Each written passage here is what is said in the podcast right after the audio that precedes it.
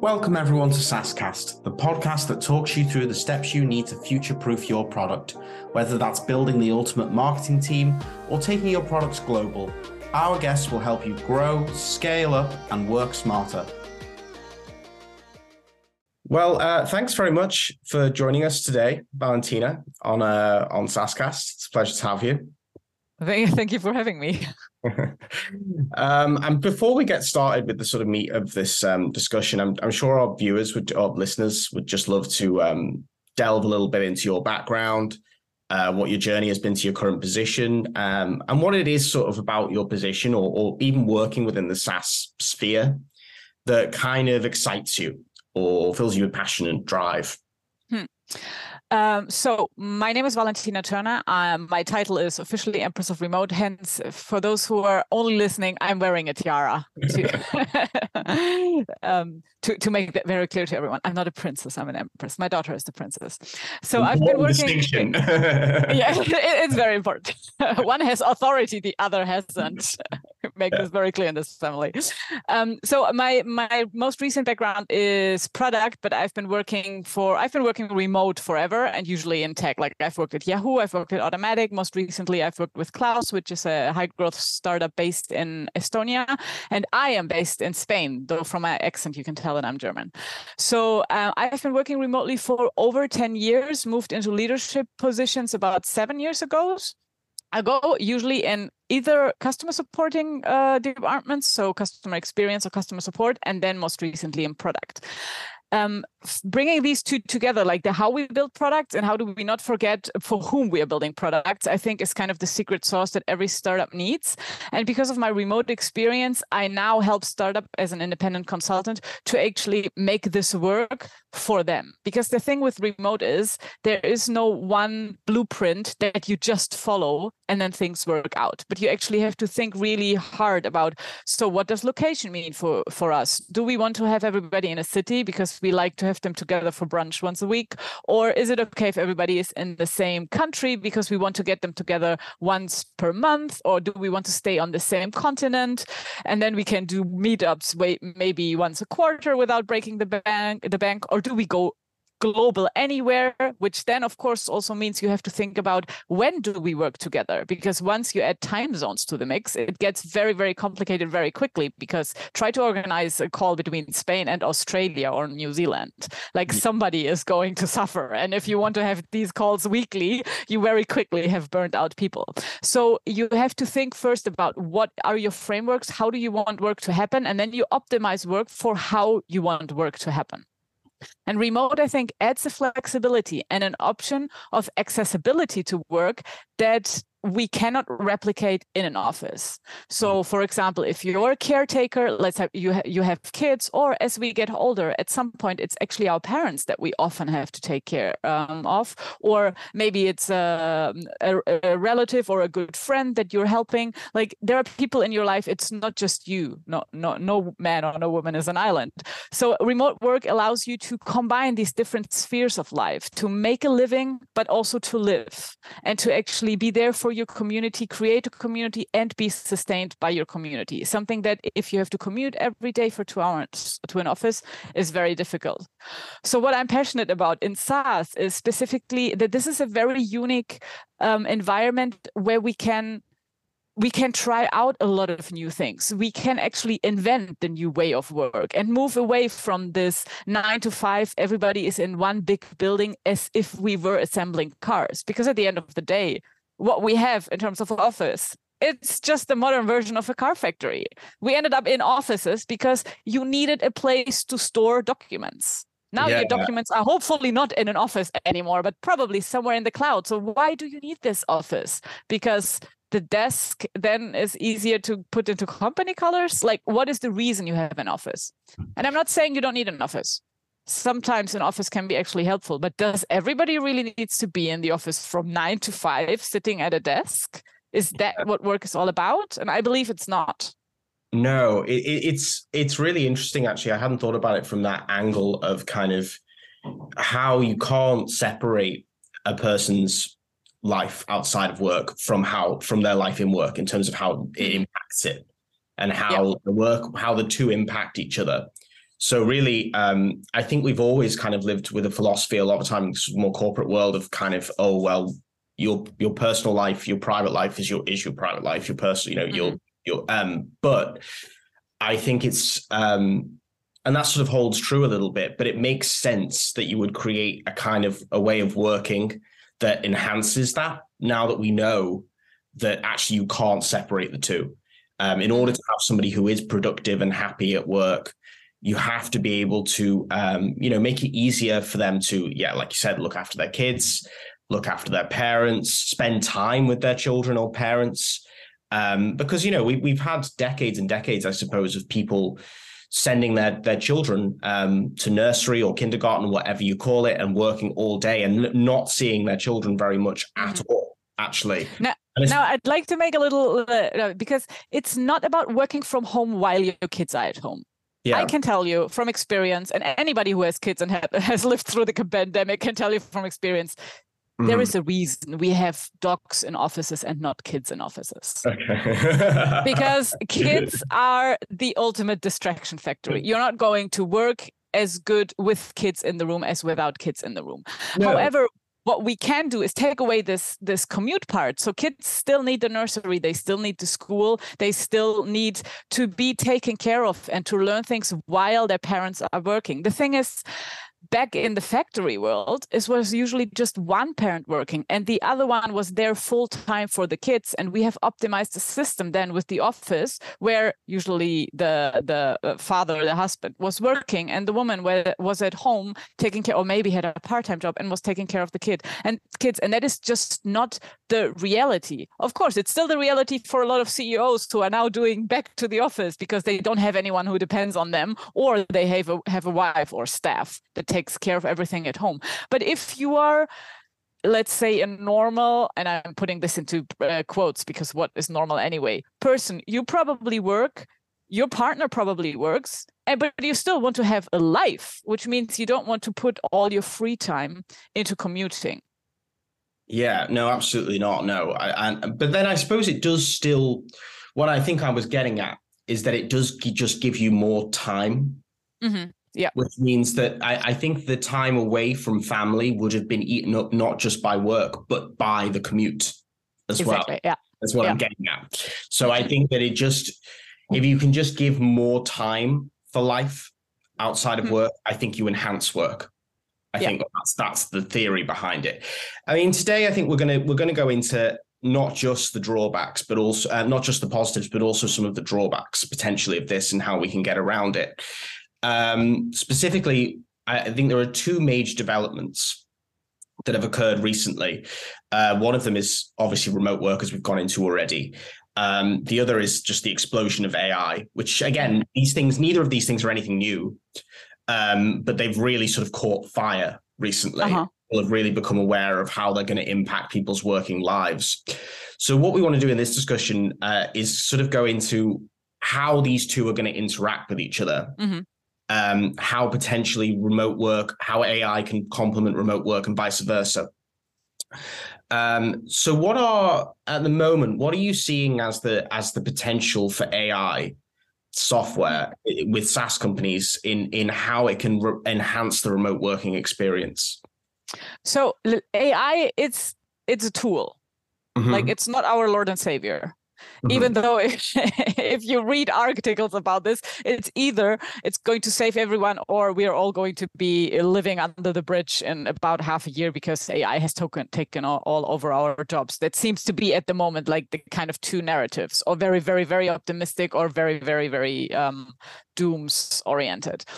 Um, but at the end of the day, it's a tool. You can use AI for good, and you can certainly also use AI for not so good. So we are now at a point where a lot of people are experimenting with a good with a lot of things around AI and who are trying to figure out what actually can we do this with. And what we definitely can do is save time, which means we're basically circling back to the same thing. How can we do more things more productively in less amount of time? And and AI, especially generative AI, is really really good at it. It's really good at looking at a lot of information, getting you a summary, get, getting you recommendations. It's really really bad at having an opinion now it's not just bad at having an opinion it's also really bad at recognizing when it's wrong. Yeah. So we still need a human. We need humans that are well versed in what right and wrong actually means. Mm-hmm. to steer AI into the right direction. And that's where this whole field of AI ethics is becoming more and more independent. Because this whole idea, just because you can, doesn't mean you should, holds very, very true for AI. But as soon as profits are involved, a lot of people don't care whether they shouldn't because if they can make money of it why not? Mm-hmm. so within and i don't think that just making a pledge to we're not going to use ai for evil will will work because at the end of the day evil is in the the eye of the beholder as well. Yeah that's what so i was just about to say very very subjective isn't it? You exactly know, exactly. yeah, yeah. so so i like to look at so there needs to be a bigger discussion but we also need to look at the how can we already use ai now so now so that we can basically create behaviors and practices that incorporate ai into daily life because the more people are aware of what ai can do the more people are actually interested in um, participating in these discussions so we can take it away from this elite um, elite S SaaS world basically because a lot of people still don't know that ChatGPT can help them create their grocery list. Mm-hmm. Like there, there, there are so so really practical applications for it. Let's say you ask ChatGPT to create um, a plan a meal plan for you for the week based on whatever i'm vegetarian my son has celiac disease and uh, my, my daughter doesn't like avocado or whatever. And then it creates a meal plan for you. You go over the meal plan swap out some things that you don't like and then you tell ChatGPT, hey can you please uh, create the shopping list that i need for this week? Yeah. And take into account that if i buy an avocado on monday the avocado will be ripe I mean, avocados are their whole probably at like three o'clock in the morning on on Wednesday night. Or like maybe they need it's a very small window. yeah, exactly. Like, give me when do I have to buy what in which order, and like help me structure my day so that I don't have to use all my cognitive availability to make these decisions. And yeah. then if I if I had a button that it says and now please buy it from the closest grocery store so that they can deliver it to my door, we have actually created some jobs. We have really taken a lot of a Sunday meal prep from my plate, which I can now use uh, to to play Castor Gang with my kids. It's a card game, which I currently love because I now I'm not looking at recipes for three hours on Saturday, but I can use it time for something else. This is at home and at work we have something very similar. You have a blank page syndrome, don't know what to write about. Ask ChatGPT about anything really, realize that what it's telling you is very, very lacking in opinion or detail, and then write something up, go to ChatGPT, have it proofread, and mm. suddenly you have like a lot, uh, you have done a lot more content in a lot less time. Yeah. At work, and now that's the interesting question because at home I use this extra time for something that I enjoy. I might go for a run, I might do something with the kids, I might crochet in the garden, like whatever floats your boat. What do we do at work with this extra time? Mm. Yeah. Do we go to the four day work week? Mm. Do we hmm. tell everybody they can they like it's now a six day work day, six hour work day because do we say okay everybody can work whenever they feel like it as least as things get done? Who defines what things get done actually means? Because most job descriptions are not written with outcomes in mind, but rather with processes in mind. Yeah. It's like you are in charge of SEO. It means you can like how much time does that mean? Yeah. Yeah. So it, like if it's suddenly we need to make so many small decisions and somebody needs to think about those. And I, I think at the moment I, that not enough people are actually thinking about the what then what do we do with this? Because you can also not then expect let's say your content writer who now can create the content she before created in five hours. Let's say she now needs only three hours. Mm-hmm.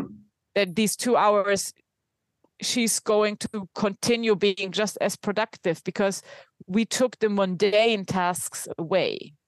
Yeah. And our brain is not wired to be six hours eight hours what eight hours in focus mode. We actually need those um very like boring mundane tasks in between to relax our brain if we take all of those away. Like yeah. what do we put in there instead? Maybe social hour with our colleagues. I don't know. Like i don't have an answer for this but it's something that we need to think about and that every company needs to think about. Yeah. I, I suppose you have that perspective um, because you know because your your specialty is is is remote work and how it can benefit people's lives to just give them more time what i wonder is like do are there going to be some people out there who just think great it means we can just make people work more. you know? Oh, uh, pro- probably, probably yeah. every single can, company owner. Just do more. Yeah, you know, let's um, yeah. let's just have them like you know just reeling off things constantly, you know, all the time is what I'm wondering. And then we're sort of getting into the maybe I wanted to leave this to later in the discussion, but I mean I've sort of arrived at it already. That I guess the potential drawback of it is we have to, like you said, think carefully about how we're going to use this. And we have to have the mindset of can we use AI to free people up to do really mm-hmm. creative work and have time to to think. Yeah. Um, as opposed to, yeah, let's just let's just constantly like like a factory almost just keep reeling off mediocre mm-hmm. work all the time. Yeah. So what I really like is when companies actually encourage their their, their employees to walk or to move yeah. to get away from the computer but this is still work time yeah. because they understand that actually you need to basically jiggle your neurons from time to time so they so so so that they can think straight again because there during the pandemic or actually after the pandemic a lot of companies with low trust started implementing these like trackers so that they know exactly when people leave their computer and if like the mouse or nothing moves yeah. for like longer than 20 seconds or whatever which may be great if your job is data input where basically moving things at your computer eh, eh, signifies work but mm. on the flip side like the number of times that i take actually paper onto the table and draw a mind map or draw a diagram or something and do not move anything at my computer. And just the fact that i'm leaving this room go into the other room where the big table is and start playing around with colorful full pencils to like put my ideas like very raw on paper before i uh, process them. This is work but it's not automatically tracked on our computer. Yes, yeah, completely. Or if I go for a, like whenever I I prepare for for a keynote or for a public speaking event, usually I like I have the idea and then I go for a like 2 hour run.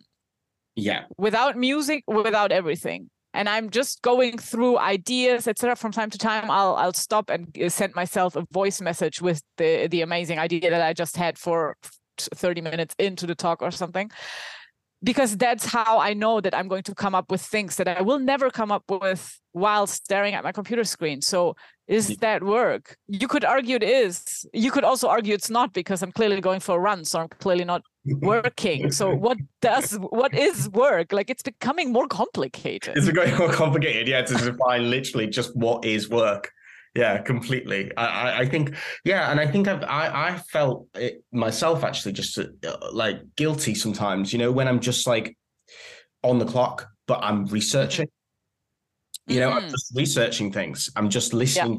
to podcasts or just to try and get ideas again on on like something like seo or content yeah. planning or something like that and then i kind of have to stop myself and think and think like you shouldn't feel guilty about this mm-hmm. because otherwise the quality it's literally your job yeah, the, the, quality of the work you're going to be putting out is just terrible otherwise you know mediocre and then mm-hmm. what's the point literally what is the point in you being here like ai mm-hmm. might as well just be doing your job mm-hmm. if you're if you're not actually giving yourself time the whole point of still value of people yeah i think actually that, that's one of the risks of ai because it yeah. kind of leads us to think that everything needs to be very fast Yes. Because yeah. you mm-hmm. like even if you use the free version of like many of those AI tools which tell you that it's not as fast and you have to wait like five horrible seconds for like an answer to appear on screen. It, you you kind of forget that actually summaries can be done very quickly with AI. Yeah. But forming an opinion, like you forming an opinion requires you to be exposed to information and to other people's opinion about that like it, it mm. requires you to not just consume but to actually uh, process content. And that's something that a AI can't do for you and it takes time. So from a very practical perspective i always recommend to not just having a to-do list but also having a to-done list like a list where you write down the things that you did and or learned and yeah. that part that what did i learn today? is actually the part that makes the guilt a little bit more bearable when it comes to really i basically tip. listened to three podcasts. Like what did you learn? Which what new information do you have now? And maybe what opinion have you changed? Yeah. because we are allowed to change opinions. We are allowed to learn new things and to revise ourselves. Yeah completely. Yeah. I mean and, and i think you know it's uh, all the AI can do is really relay other people's opinions, potentially mm-hmm. on, the internet. Um, I think yeah. part of being an independent human being, thinker, human with an independent, is that you're able to weigh these opinions up and form your own perspective, isn't it? Exactly. You know, which, is, which is like you said, it's not capable of doing. Just circling back to what you were saying a minute ago, I um I actually, funnily enough, typed in on ChatGPT the other day. I typed in um, what are um, some of the ways that um, SaaS founders can ensure productivity. It actually fits with this discussion. Ensure mm-hmm. productivity while also preventing people from burnout. Uh huh. What I said um, because this and this sort of fits neatly in what we're talking about, doesn't it? There, there was a lot of articles about that post pandemic yeah. at the time, and it said one of the first things that it said, and it's very AI, was uh, you know you can you can uh, down you know you can install these this software that will track people's work rate, and I just sort of had the you know I just had the fear straight mm-hmm. away, and I was like I've no I know people on my team who've worked with that kind of software in the yeah. past and from what I can gather, it doesn't lead to very much good at all. Not oh, but it, very, it very actively increases your anxiety level. yeah, completely. yeah, completely increases your anxiety and doesn't actually let you sort of step back and think mm-hmm. what is real work.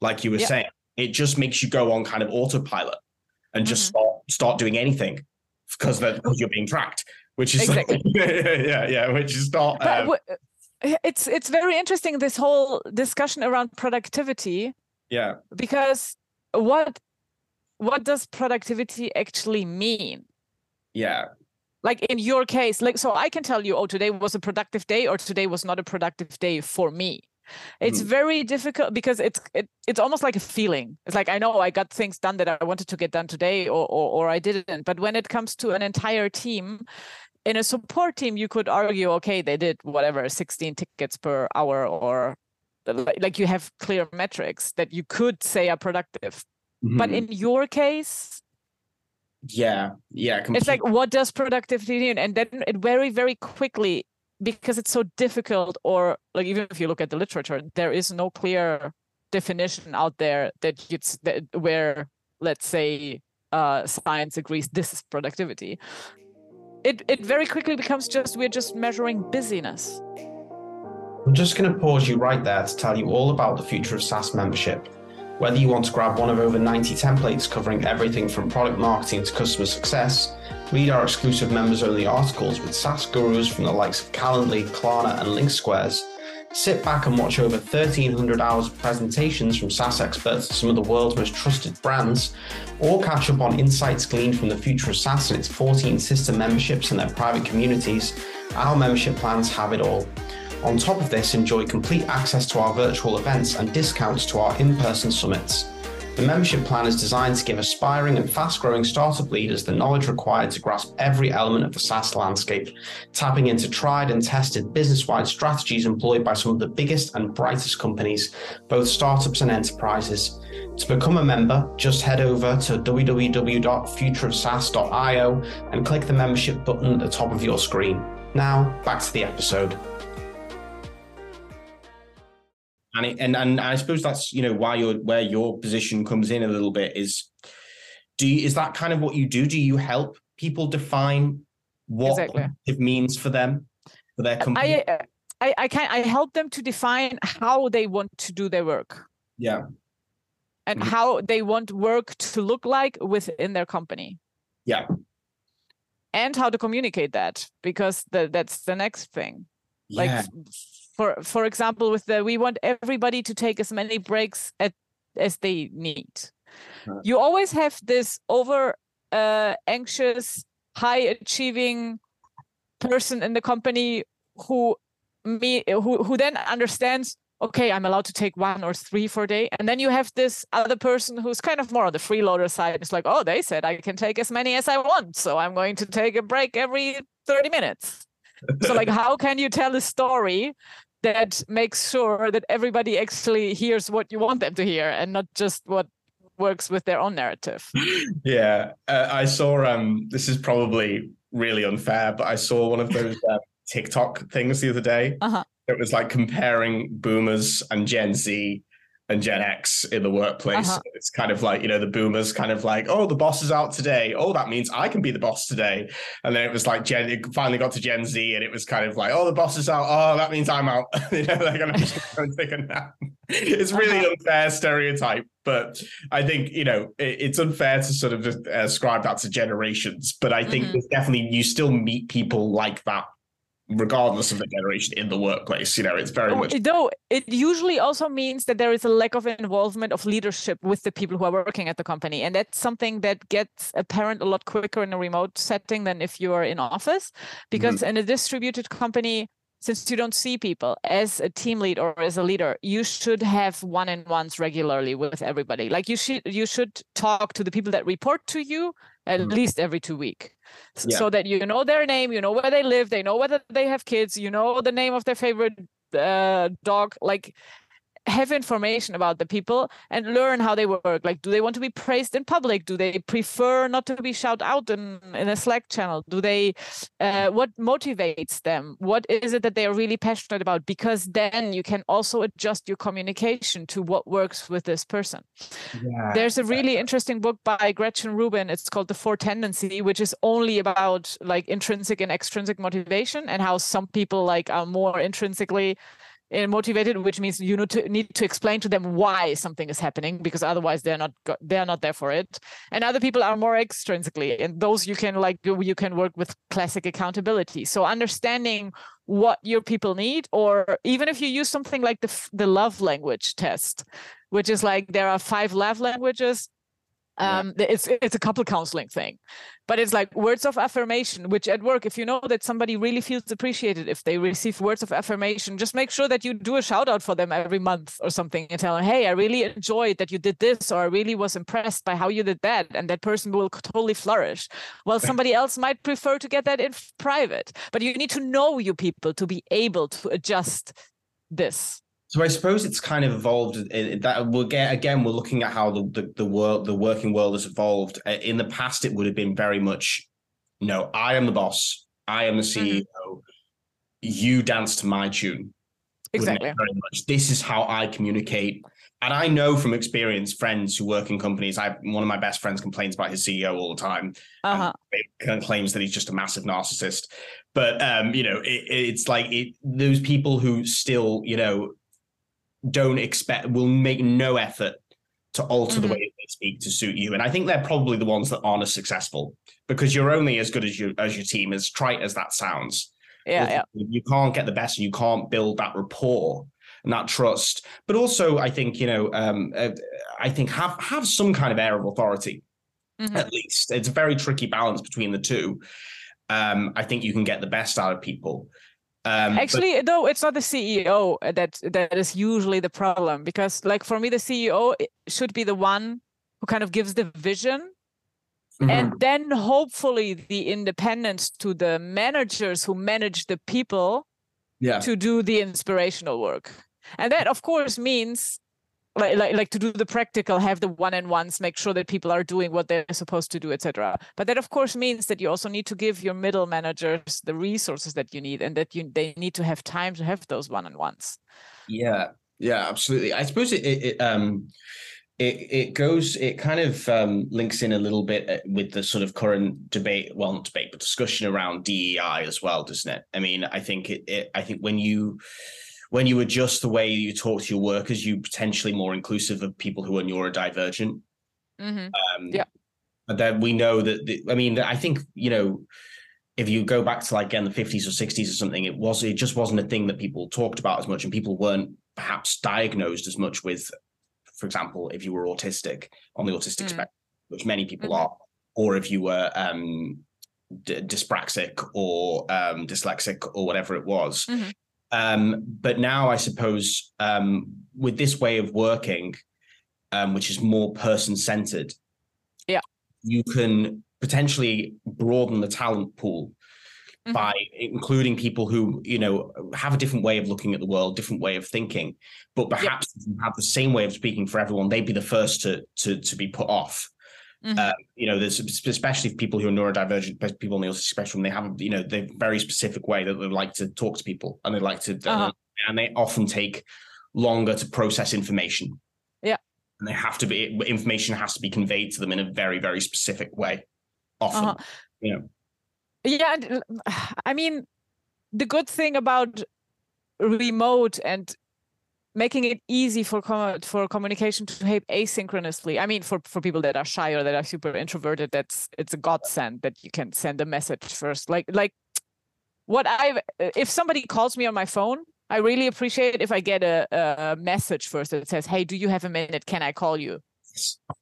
And usually I don't pick up the phone if somebody just calls me like cold because like I had no time to pre- prepare myself. And of course, in a remote wor- world, I, people schedule calls with me, so I'm never t- uh, caught by surprise because it's clearly on my calendar. and It has clearly been on my calendar for for some time. Um, and the same goes with feedback. Usually, when when I work with team leaders, I like I recommend them to actually ask every single person on their team how do you want to get feedback because some people just want to be on a call and you tell them what they like what you liked and what you didn't like and some people really want to see it written down two days before so that Yeah. they can process the information in their own time and then have a meeting to talk about it instead of being like thrown into the deep end and having to react to something that they did not know would be coming at them Yes, So yeah. by- you, go into your appraisal and suddenly you have like three managers exactly exactly criticizing you on a call. Yeah, I can imagine how that would be potentially. and that's the thing that like ai can't solve for relationships Yeah, ai can solve for content for knowledge but it can't solve for relationships no, it, I suppose it can facilitate the communication a little bit. oh and it can remind you to send flowers to your wife but like Yeah. you still like the, the intent still needs to be there from your side Do you think it can potentially create hurdles to communication? Um, AI. Do you think it, it it it can? I don't know. Like sort of. Um, like you said, if, if it does if it does program us to just think about doing things faster, Uh-huh. maybe so uh, the thing with i think the problem has- happens when we start relegating responsibility to ai yeah.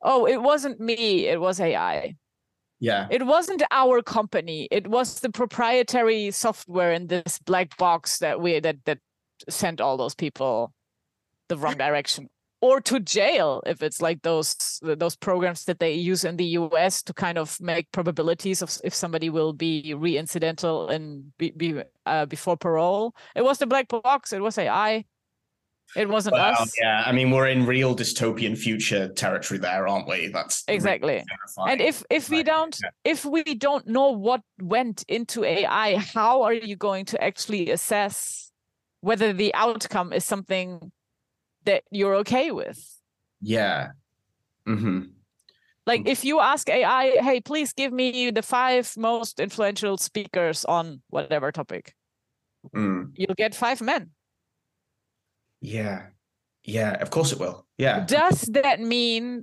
that men are simply better at speaking Mhm. or does it mean that men are better at writing their own bios online or that they get more publicity Mhm. or that they get more opportunities to speak so if you look at the aggregate data they have spoken more so hence you could say that they are better Mhm. or is it simply that the ai is just as biased as society is Yeah, or that when it when it's I don't know scrolling through Google or whatever it does, it just they're the Mhm. first results that come up. Potentially, exactly you know, whereas a human being would would would never ever go on that. You know, Yeah. they would, never launch they would they would always look at it and think, okay, but who are these people? And Exactly. you know, is this really you know who's our audience? And I Mhm. suppose that's why um, you know, I've been. I think we're all sort of on a learning curve with with AI at the moment, in the sense that we're we're sort of realizing that, like you said, it, it's the garbage in, garbage out thing, isn't it? Mm-hmm.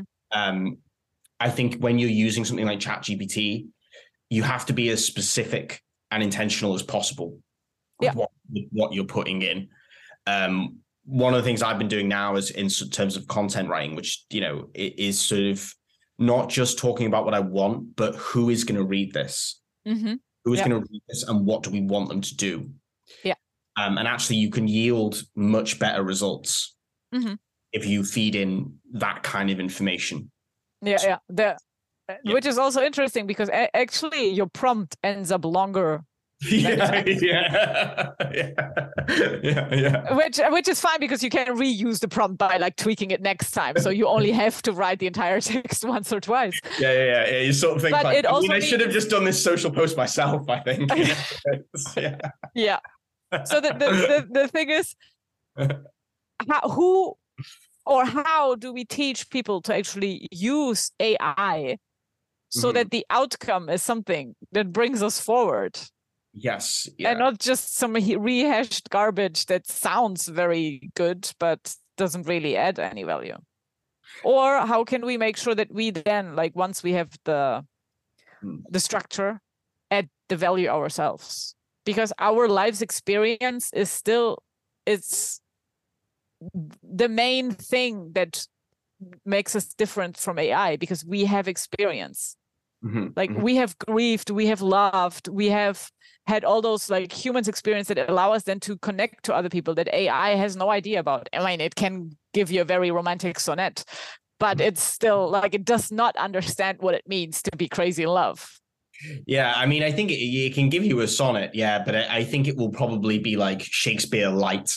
You know, it will be Yeah. like very derivative. It's not going to be like that's that's the thing. Like poetry is a really good example actually because it's Mm-hmm. like, well, you you sort of you're still going to get the sense. It might be Mhm. really sort of technically good, yeah but has this actually come from somebody who's really felt things and really Mm-hmm. and and for marketing it might be good enough sorry marketers out there but but but for you to have like like this uh, close connection to your coworkers it's not enough.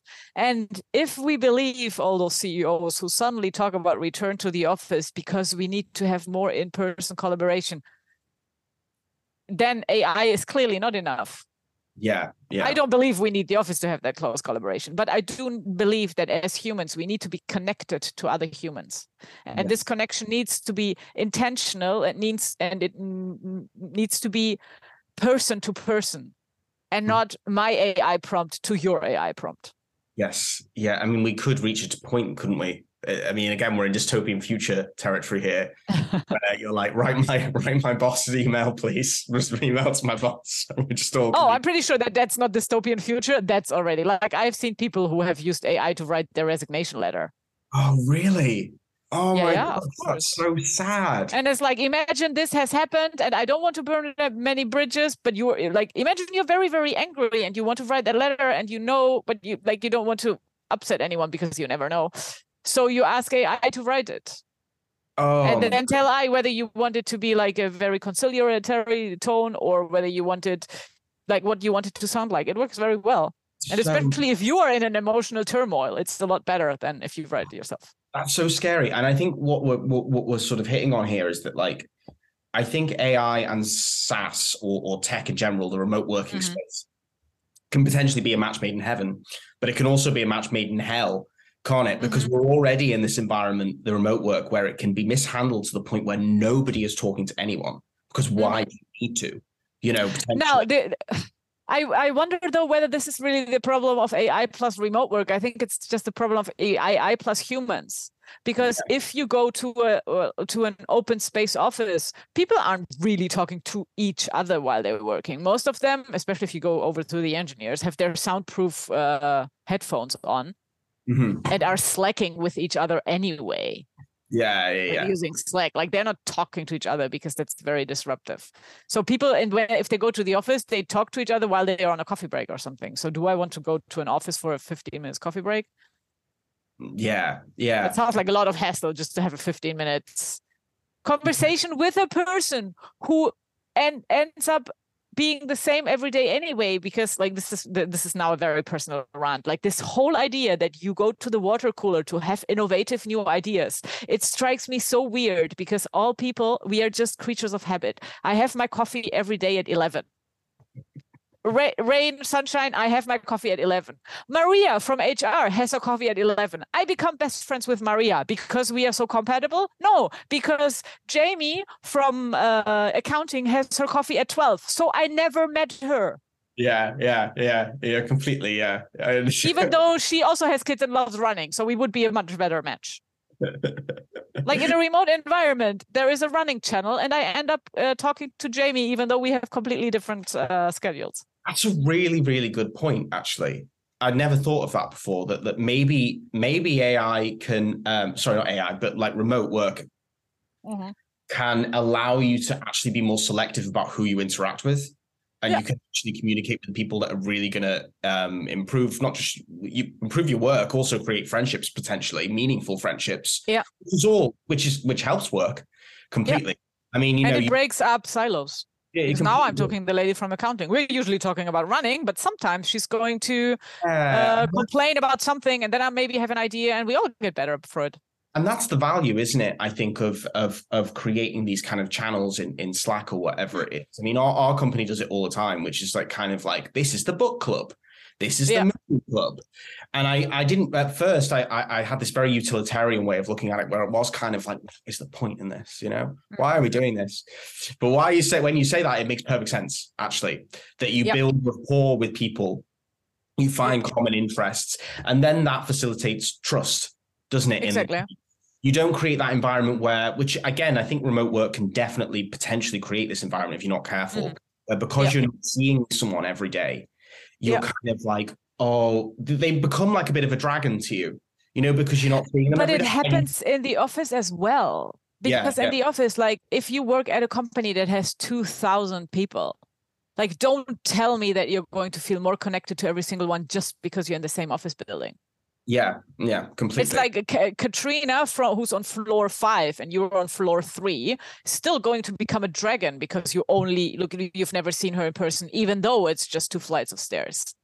Yeah, yeah, yeah.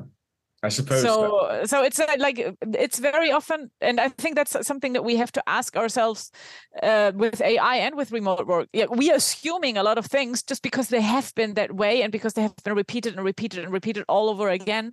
But does it make that true? Yeah. Like we, we want everybody to go to the office because tribal knowledge. I think that was the the um, Salesforce CEO was worried about tribal of uh, knowledge disappearing. Tribal knowledge means things that people just know and you can ask them.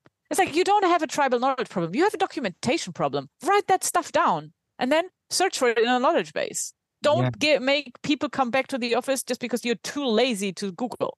Tribal knowledge is that's just something that kind of just spreads like a knowledge exactly. without people. Yeah, no, it's the knowledge that's in my brain, and then you can ask me and I'll tell you, but it's not written down anywhere. It's okay. like so it's not non-codified knowledge.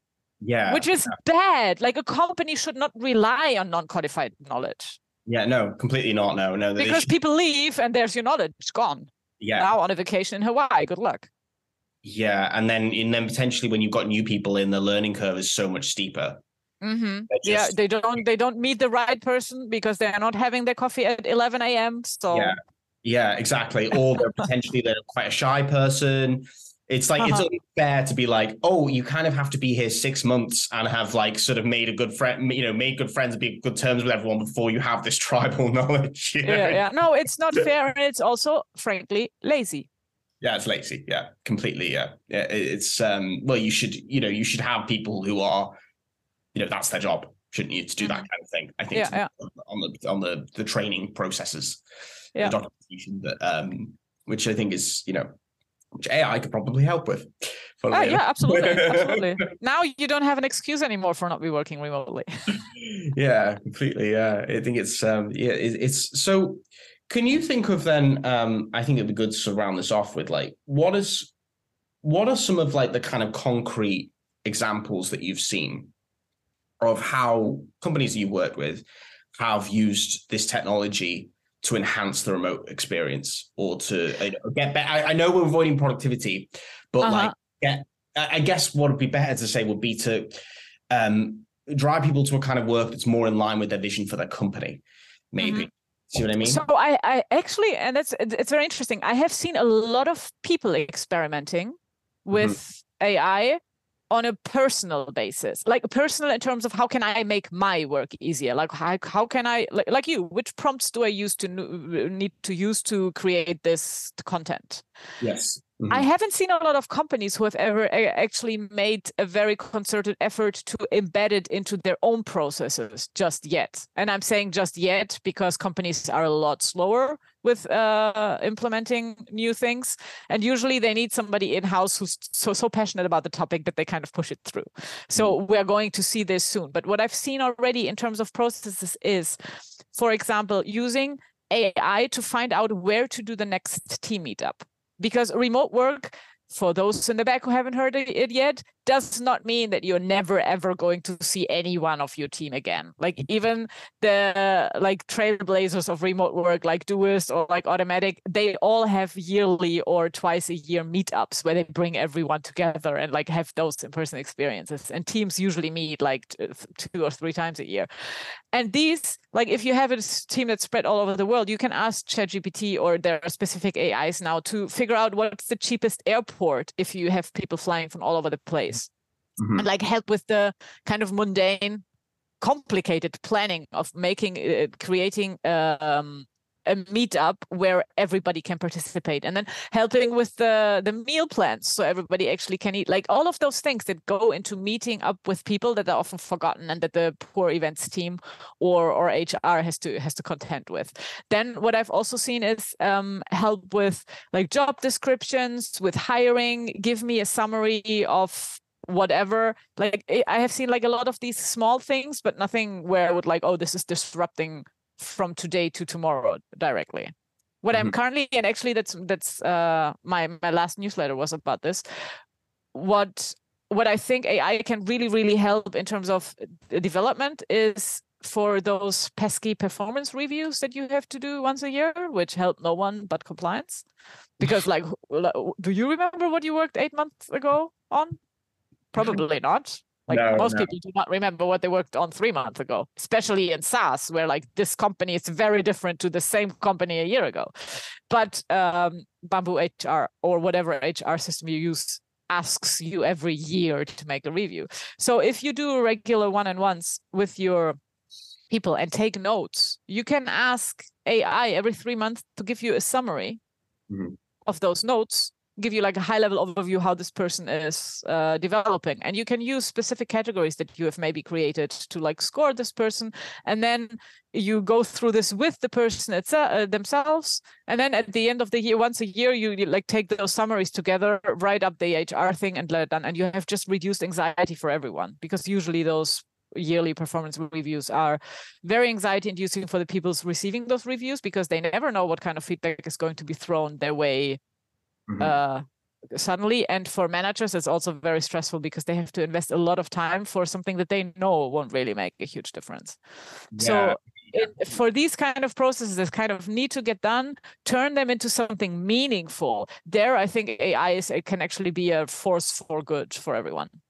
Yeah, I think so. Definitely. I, I think it, it's one of those things, isn't it? People think of like admin work as well as being kind of like a, a um, you know a necessary kind of add-on of what you're doing in the day mm-hmm. it can really really overwhelm people um mm-hmm. one person doing it and i think that ai definitely the greatest potential i can see i mean in my work life anyway mm-hmm.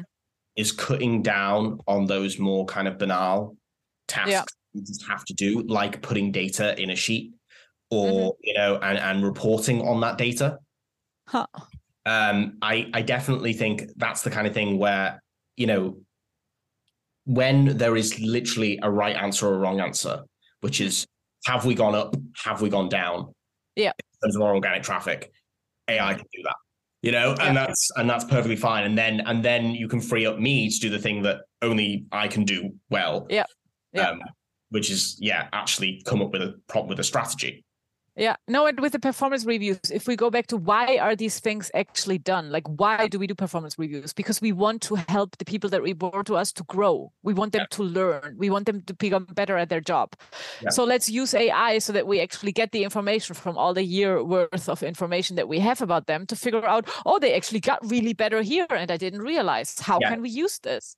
Oh, they really need a little bit of help here let's see what we can find to support them and oh, they said last year they wanted to do public speaking and they haven't done anything. How can I help them to uh, speak at the next, I don't know, company meetup or something? I see. I see. So, you, so you, find of... those nuggets so that you actually use AI to bring back the purpose of the things that has degenerated in a pure admin task. Yeah, I see. I because see. everybody forgot what the what actually the, yeah. The so what was. you're saying is it's not just about getting the admin tasks done, but it's also about making yeah, like I said, making them meaningful, making them worthwhile making yeah, them I see what you're saying. Yeah, yeah. I, that's really, really interesting. Actually, I hadn't thought about that in terms of what AI can do in terms of just tracking kind of on a performance level how a person's doing. Mm-hmm. And then allowing you because if you don't have that data, if you're going to sit in the performance review or the appraisal and just say like and just make stuff up, which happens well, more often than you'd think. Yeah, which is where yeah, well, when you sit in performance reviews, don't you? Where it's kind of like I feel like this, I uh-huh. feel like that. Yeah. It might not be true at all. A lot of us are not aware of how we're working or how we've improved at all. So if AI can help with that, and then you can have the human perspective of how do we actually exactly. Uh, based on me as my manager, what I know about you and how you mm-hmm. work, how can we get exactly. that? Yeah, that's a really great example, actually, I think, of how how the AI can be coupled together with the way mm-hmm. more person-centered way of work exactly. that I think we're all trying to encourage now going forward i think um, one of the things that i really like i think about about you know because there have been so many articles recently well post pandemic about um, how remote work is going to change the way we work in terms of like making it more like i said person centered more centered mm-hmm. around the individual and I like that the narrative has kind of shifted that way. I mean, what's mm-hmm. happened in the recent years is not something anyone would have asked for, obviously. Yeah. But sometimes it does take something like that to actually get people thinking about things like this, doesn't yep, it? Absolutely. Yeah. And it was that it was that space, wasn't it, away from the office and mm-hmm. the improvements people saw that made people realize they were like, oh, actually, it doesn't have to be this way. There are other ways. Exactly. And the, the good thing is it doesn't have to be this way. That doesn't mean that it has to be the way it was during the pandemic. But it definitely doesn't have to be the way it was before the pandemic. Like, how can we create a third way that takes the good thing, the social connection from the office, but which also takes the good things from having an environment where you can focus the way that you need to focus and blend this together so that we all like have a better way to work.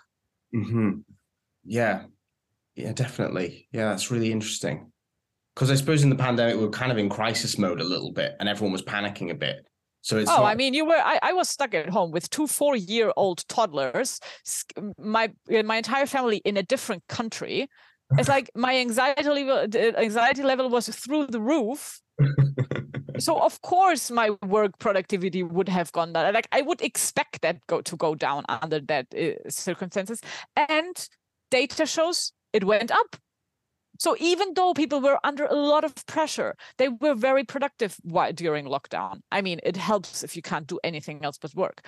but the, it's so what could we achieve if we actually create a work environment where we don't have to worry about the world going to hell while we're doing our work, but where we can just focus while we're at work in an environment that works for us about work. And for some people, that might mean they want to go from the office from time to time. For some people, that might mean they want to have a cozy co working.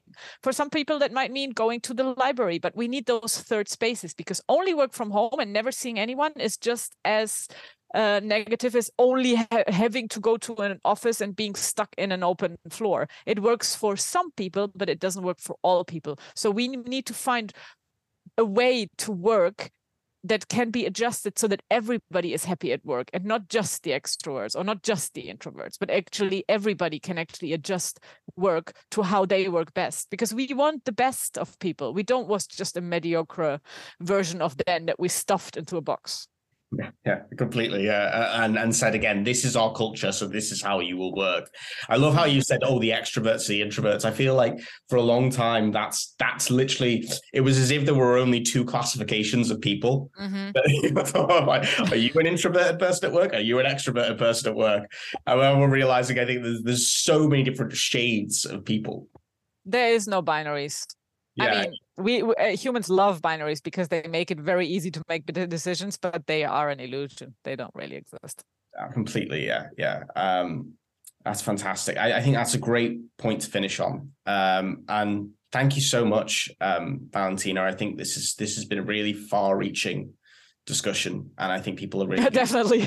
thank you for asking so interesting questions. This was a great conversation. Oh, I'm really glad to hear that. Thank you so much. Um, yeah, I think people are really going to benefit from this um, discussion. And I'm just looking forward to hearing people's thoughts on this because it's just, uh, like I said, we've touched on, I feel, a little bit of psychology. Everything. Possibly. yeah. well, you ask AI to get, it'll get a summary and the. Yeah, yeah, we'll just get AI really to do it. Yeah, absolutely. Great point to finish on. Thank you. Thank you for joining us on this episode of SaaScast. Please join us next time for more top insights from the leading minds in SaaS.